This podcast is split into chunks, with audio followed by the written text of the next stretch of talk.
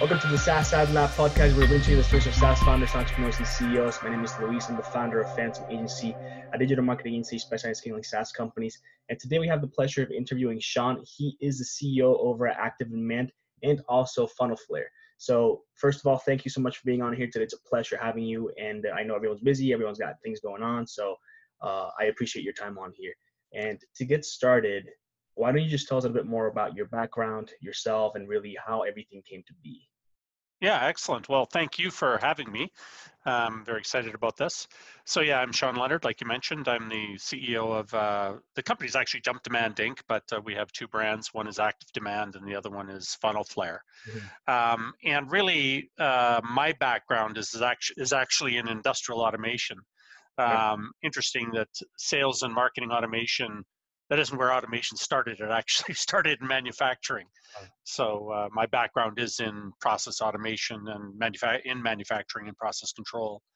And uh, after a previous uh, exit, uh, I had time and money to uh, uh, take my expertise, what I've learned from automation, and apply it to customer acquisition. So very cool, very interesting. So how was that transition, right? Like it's very uh, very hands on, and it's still a kind of hands on setting everything together and putting everything in place as far as marketing automation goes. But how did those two kind of come to be? Like, where how did you find the you know the the, the gap in the marketplace essentially to create the product? Yeah, it's a good question. And uh, so when we came, we entered. It was uh, I don't know if you read this this book, uh, Blue Ocean Strategies. Clearly, marketing automation was a bloody red ocean. There's a lot of players, a lot of big players. It was yeah. very competitive.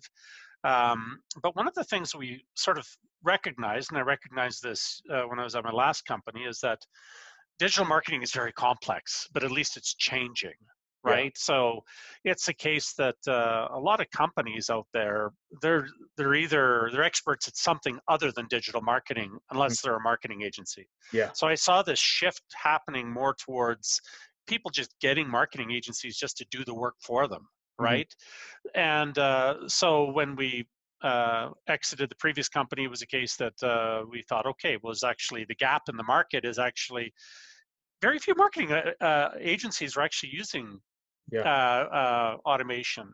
Mm-hmm. And for, so we thought uh, really what we needed to do is come in and uh, uh, build a platform that was built by a marketing agency for a marketing agency to be more infrastructure rather than a hey you know uh, start the conversation as an agency to start selling software right so we started a digital marketing agency focused on industrial automation and bootstrap the platform from the ground up for us as an agency solving yeah. problems that we were facing on a daily basis. Then we pivoted and uh, now we're uh, in the business. Our, our primary focus is is helping digital marketing agencies mm-hmm. grow the retainer businesses and uh, simplify the marketing stack and allow them to demonstrate value delivered. Right. Very cool. And that's one thing that typically i see with with people on the podcast is that many of them actually started as an agency and that's when they start to realize that there are trends with specific problems um, yeah. and then they they start working really you know on a product for in-house and they plan on using that with their clients and then as they start to like notice more and more just happening they realize that they definitely have something on their hands that they can just mass you know distribute essentially and let other people use as um, as a main product. So that's really really cool. Now how long has active demand been around for um, so we uh, we probably wrote the first line of code in 2012, but uh, that was as an opera uh, as the marketing agency, mm-hmm. and the the full pivot where we burnt the ships because we couldn't operate as an agency and sell to agencies. So we um, we did the pivot. I think it was I think it's been about three or four years now. So it's uh, yeah, it was. We thought at first, let's just introduce the brand. Then we said, no, it's obviously causing some issues. So we, uh, because of our target client base, was people that we are competing with. So right, that makes we sense. did the full pivot. Very cool. What was the hardest thing about that?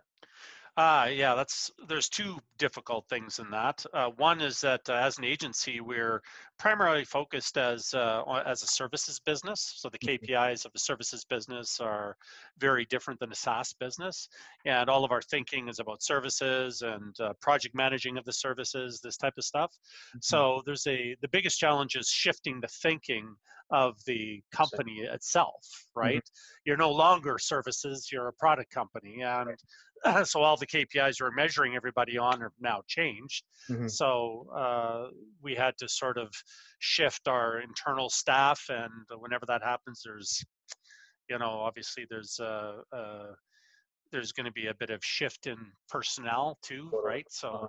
Uh, that's that's that was the biggest challenge is basically in house getting the thinking around it. Uh, the second piece, of course, is uh, is managing the the change in revenue, right? Mhm. Because if you're uh, what's keeping the lights on is the services revenue, you can't just unplug Right. uh, unless you have lots of cash, right? And uh, if you have lots of cash, you can write it out.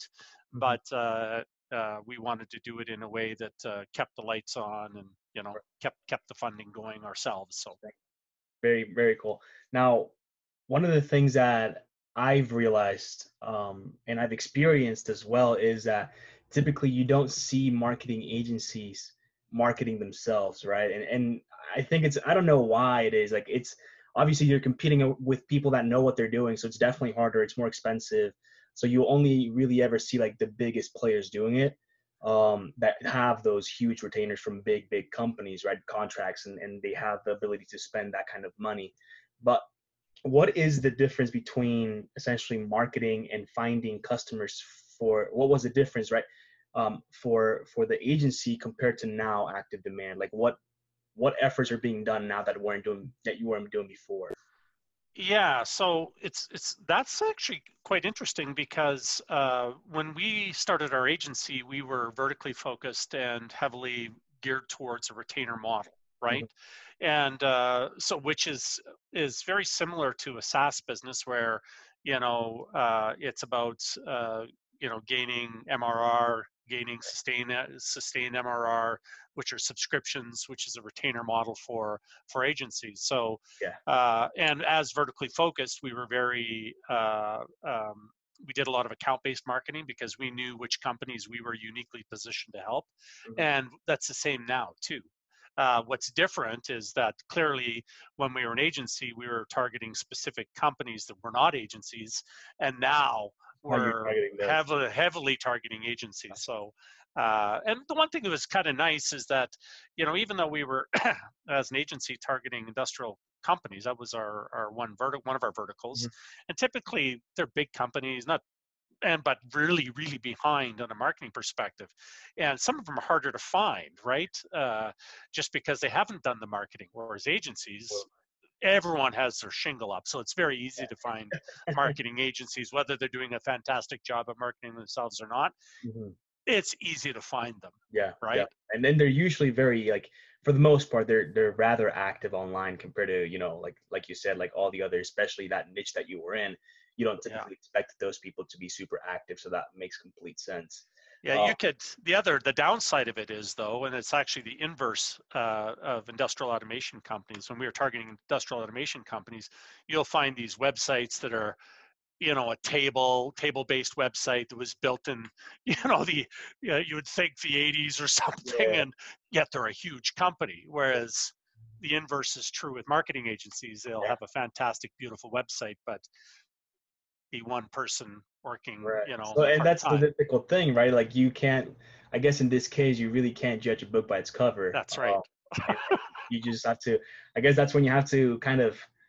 I mean, what what would you do in that case? Like, what kind of you know research do you do on a company before actually pitching it or or, or reaching Yeah. to it? so our play both in both cases is uh, uh, we are have always used this concept of adaptive marketing and the concept of adaptive content. And that's sort of our niche play as a as well as a marketing automation platform is we can fully adapt completely adapt the website in real time to the buyer profile and the stage of the buyer journey.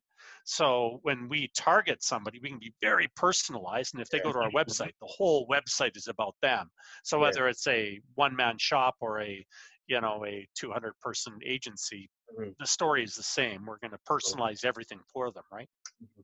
what's been the hardest challenge as far as scaling active demand and and also funnelflare I, I guess i don't think we mentioned like the difference between the two services at the beginning right? So let's get a little background on essentially active demand for everyone that's listening and then funnelflare for, for everyone that's listening also yeah, so process automation for customer acquisition. That's really what uh, we've been focusing on as a company. And so uh, active demand is the tool set used by marketers for applying pressure to a population of people to create sales ready leads, mm-hmm. right? That's really what marketing automation is. It's for attribution, it's a tool set used by marketers to drive demand. Right. And uh, the once the demand has been, once the marketer has handed it off to the sales organization, one of the things we're seeing is that the salespeople, they're not experts, right? Yeah. Marketing agencies and marketers are experts. Salespeople are not. Mm-hmm. And the biggest challenge I think any sales organization has is getting their salespeople to actually use a CRM.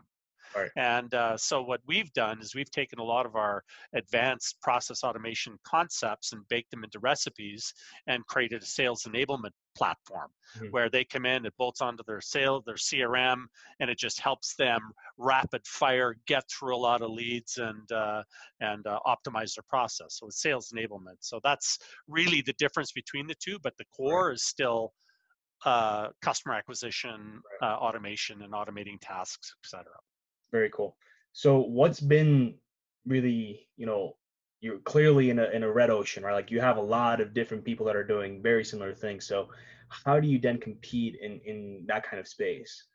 Yeah, so uh, there's a, there's actually two questions there. One is the biggest challenge, and the the second is how do we compete? Right. Uh, so I think the the biggest challenge is, and I think every company faces it, is just uh, one is you know as you're growing, cash burns, right? It's uh, uh, as you're, especially in well any company, if you're growing rapidly, it's going to it's going to be burning cash, mm-hmm. uh, and uh, finding good people, right, is is another challenge I think that any company faces, not just a SaaS vendor.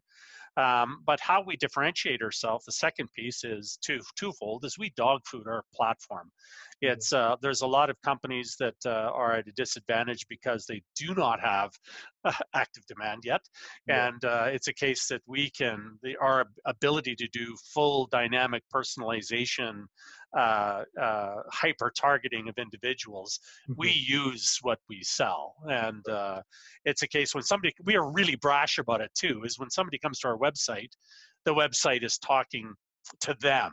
You know, yeah. the brand is on it, their name is on it. So it really pops because right. most people even if they've used marketing automation before and some of the marketing automation vendors do have some per you know have personalization capabilities but to be able to fully adapt a website it's like a slap in the face it's like yeah. whoa is that actually possible so right. what is is there any any uh, drawbacks to that like is, do people ever find it you know like you hear it all the time right like marketing is getting really creepy and all these things do you ever hear that from from anyone that visits the website or anything like that? Yeah, and uh, I would say no. And uh, the reason being, and I've done presentations on personalization and dynamic content and all of this stuff. And uh, really, the the audience that we're targeting, which are clearly uh, uh, marketing companies, uh, when they see it, they know what's going on and they yeah. get excited, right? But if we were targeting, trying to do this in industrial automation, we couldn't do the same brashness, right? We couldn't. So yeah, we are brash specifically for the point that we want everybody who's really a successful marketer, they understand the power of data and personalization, right, right, right. and it's like, oh. so at this, at this point, I guess it really depends on who you're actually going after, right? Like for like like and you i think you worded it perfectly. Whenever i see something that's highly personal um you know that's obviously like they know what i'm doing they know what who i am whatever like i love it and i and i eat it up. Um but i can see you know like even if it's just like consumer products or something else where the, the people don't necessarily understand what's happening then it kind of gives them that sense of you know like Facebook's what listening to my phone calls or something. yeah, and it's really and it's the same thing with all personalization or any automation. It's yeah. uh, you have to know the audience, and it's sort of the the challenge is getting what I call the robot out of the room. Right? Is uh, it's uh, it's got to be an experience where uh, it feels natural and I'm, I'm being helped. It's like, you know, people are all freaked out about, uh, you know, privacy and stuff, but look at the popularity of Alexa and, and Google Assistant and the Google Home devices in people's houses. Why? Is they've successfully got the robot out of the room and made it so that it's actually useful, right? Right. And, and that's the thing, too, right? I think whether people complain or whatever they do, at the end of the day, they benefit from it. And yeah, that's right. And they enjoy it and as a marketer and you're using these types of tools that's what you have to do is you have to put what's in it for me? You have to think about the the buyer journey and what's uh, what's holding somebody up right? So uh, if you can add that value during the journey with personalization doesn't of course you have to again keep the robot yeah. out of the room but right, uh, for us we want to just here's the robot. We want to introduce you to the creep. You're going to enjoy him. Right. And people yeah like yourself is if they see it and they see it working well they get excited. Yeah so. totally. 100% agree on that. Now let's shift gears a little bit more into the personal side of you know growing a business growing a saas company and, and i guess kind of like how you cope with things. So on a personal level what's the most challenging thing of of having a business you know and, and, and growing it and, and obviously there's stress that comes with that. So like how do you how do you deal with that essentially? Yeah that's a uh, another good question. Um, and at the very beginning of the business uh, you know i surrounded myself with people that uh, uh i had history with mm-hmm. right? And who've uh, been people I've I, have trusted as people or worked with in the past, and uh, and so right at the beginning we had a core group of people that I'd been working with for for many years or had experience at the executive level, and then as we built, we uh, again it was we did hiring practices that uh, we surround ourselves with people that we like and people that we can enjoy coming to work every day.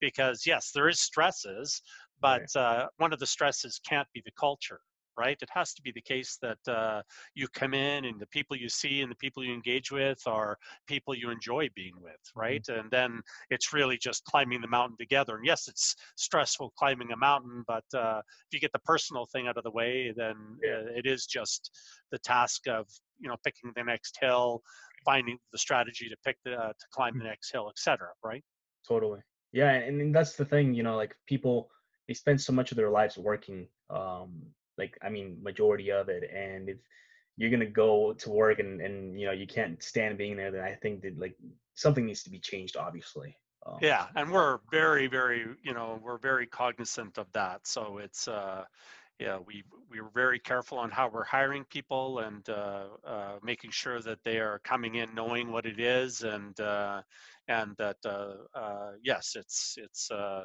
hopefully we're matching the person with the job and that they're having fun too. So. and I've been very fortunate. I've got have have some very good people and people that allow me to um, it was actually an interesting uh, phrase that one of my uh, previous uh, C, the CEO of my previous uh, company said to me is saying, uh, Sean, you've got to find people who will um, uh, do the worrying. Mm. Right. Mm-hmm. And, you know, why are you losing sleep over this? You've got yeah. to have other people, you've got to delegate the, the worry. Right. right? And so if you can find people that get excited about their little piece of the of the mountain and are able to worry and enjoy worrying about that. They they're not worrying about a whole bunch of other stuff and uh, so it's sort of like a distributed nature of of, uh, of uh, distributing the stress so to speak. Right and and you brought a good, point right when when you're in a position to start delegating uh, and obviously like the audience of the podcast is a lot of found, a lot of really startups founders etc people that are looking forward to like starting their own business so when do you know that you know you you obviously have to start handing off things? And it's a lot easier said than done. So how do you yeah. get to that point? Yeah and it's it's back to the original uh, statement is about uh, the hiring practice. At the very beginning when you're starting a company uh, one is i'm very you know you have to be very careful about uh, partnering with folks because uh, partnering is is absolute marriage and all of a sudden once the ring's on things are a little or more difficult than they normally would be right. but uh, uh, regardless of whether you're partnering or you're you're hiring at the beginning is uh, is find people that uh, uh, that uh, um, you trust, you know, that have, if you're lucky, find that have water on the bridge with you, so that uh, you know what, I'm hiring this person for finance. I'm not good at the, you know, the eh, the minutiae. This person mm-hmm. is.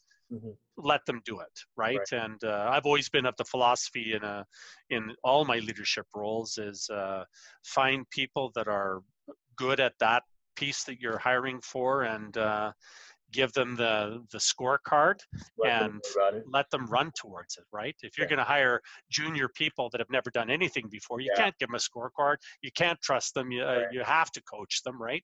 Totally. but if you're hire people that you know or have experience with yeah you don't want to be in the in the in the job of yeah, micromanaging people. Just give oh, them a scorecard.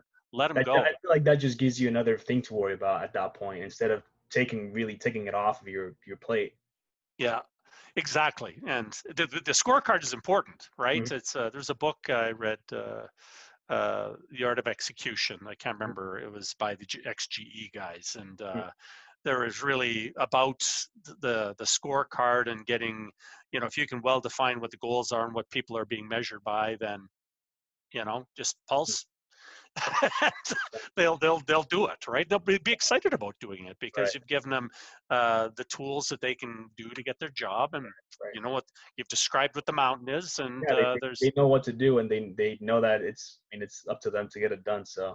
Yeah and if people make mistakes people are going to make mistakes yeah. right? And you just gotta as long as the thinking was there then it's it's it's it's fantastic right? Yeah yeah.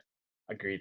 Now this I feel like this question usually you know gets gets really people thinking. So if you could go back to when you first started active demand, what would be the one thing that you think would have made things differently in, in a positive way?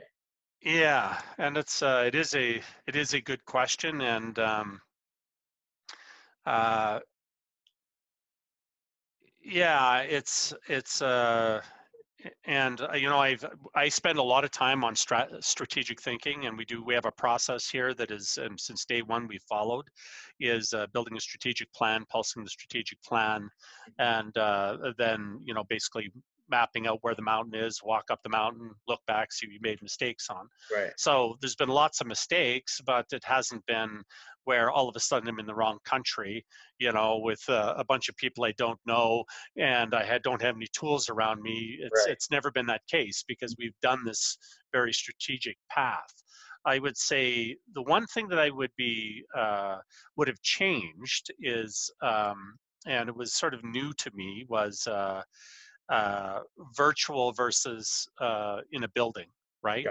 And uh, we went virtual, and I think it would have been faster if we would have just bit the bullet, put everybody in house and hired in house, mm-hmm. Uh, and everybody in the same physical location, because that was a thing that we changed probably a year ago, and the benefits have been fantastic of uh, just getting people to look in each other's eyes and you know collaborate. So if i was to change i would say go back and uh, uh, get out of the virtual and um, get fixed office space and, and hire people that are uh, geographically right. Uh, together. Because when you're small it's uh, communication is critical and right. uh, maybe when you get big you'll have you can afford to have uh, hoteling and all this other stuff where people are virtual and but i think when you're small uh, you, the communication is important yeah and keeps you from getting too lonely oh it ain't the lonely it's just that you know you're you, you don't uh, a lot of the mistakes i look back at are because it was really just communication, right? Uh, you know, we planned this, and this is what we plan. Okay, then off they go and uh, uh, fighting the daily fires. Right. But there's things that happen inside the the environment of a, uh, of, a, of an office that totally. you you can hear. You're okay, ah, here I can go help yeah. or whatever, right? It's the communication is is is, is what it solves. And right. even with like uh, we use Slack and we've used uh, video conferencing all the time for mm. our remote folks, but it's not the same as sitting in an office. Yeah, I understand that. Uh, you brought up a couple of books when we were talking. Is there one that helped you a lot, you know, throughout this entire process?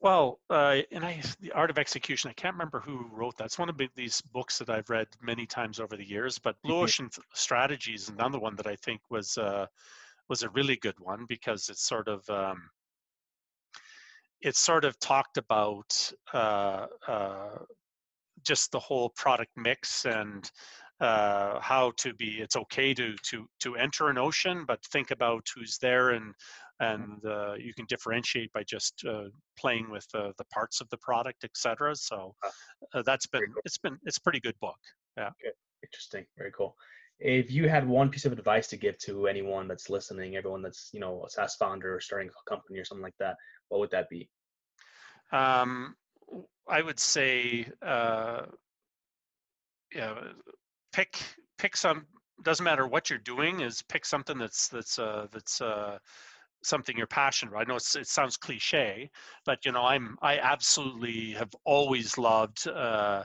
the, the the concepts of automation and marketing automation and marketing and all of this type of stuff. So it's like every day I'm excited about uh, uh, the product and excited about what we're doing with the mm-hmm. product. So it's uh, the I would say actually, if I was to reverse it, I'd say the one thing: pick people that you enjoy being with, because yeah. uh, it's back to that. It doesn't matter how exciting the product is. If you can't stand the people you work with, yeah, it's going to be painful, right? Totally. Totally, I agree with that. And uh, where can people find you online, Sean? Yeah, so LinkedIn is probably the best. Uh, you know, it's uh, um, LinkedIn Leonard Sean backwards. I have two first names, mm-hmm. and the Sean Leonard was already taken. But uh, yeah, or our websites. Like uh, definitely check us out. We have a, about three thousand pages of content on our active demand site, mm-hmm. and uh, the Funnel Flare site is. We're very excited about it. It's a uh, uh, it's a product that is uh, it is in the actual blue ocean. There's not a lot of competitors, which has been kind of nice, and uh, we we have a tech stack that's absolutely crazy. So uh, yeah, either I would say LinkedIn or come and check out our websites. Perfect. And lastly, do you have any questions for me? Yeah, so you you engage with uh, with uh, SaaS vendors on a uh, and startups. Do you see what would you say if you were to look and all the people you've chatted about? What's the is there a, some kind of a pattern that you see that is uh, as far as startups and success? As you hear people, you've been asking these same questions. Yeah what mm. what would be the one pattern you saw out of all of these uh, these conversations you're having the one thing that has stood out the most and i've heard a lot of people say it is um, don't don't stop doing unscalable things right so always do something unscalable whether that's calling your customers uh, or, or something like that just to keep that kind of human connection with everything especially when you're you know SaaS, everything's very autom- automated and, and digital. Yeah things like that. So that's the one. But I also heard somebody else from Baremetrics. Um, his name's Corey Haines. He brought it up um, on our call last time where I brought that up, and he said not necessarily on scalable things because a lot of the things can be scaled now, right, with automation, which was interesting to me. And he said just don't automate everything. Where yep.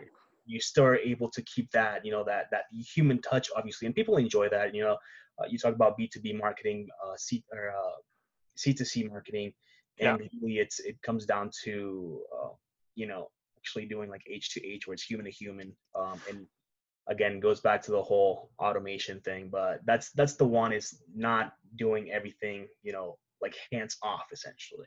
Yeah, there's real people. There's there's real people buying. That's good. Uh, good. Uh, a good pattern that you've observed uh, in this is that, uh, like, we are our business is absolutely uh, we're in the the creep business, like like I said.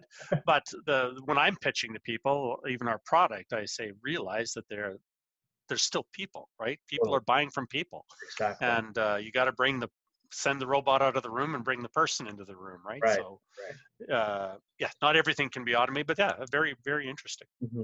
So thanks again, Sean, for being on here. It was a pleasure having. I think that you gave a lot of insights on you know how to scale, how to profitably build a business, and just essentially be happy doing it as well. So uh, thank you so much for being on here. And for anyone that's watching, listening, please subscribe to the YouTube channel, give us a like, leave a comment, and listen to your flavor on your favorite platform. And uh, thanks again, Sean. Speak soon. Excellent. Right, bye bye. Thanks, man.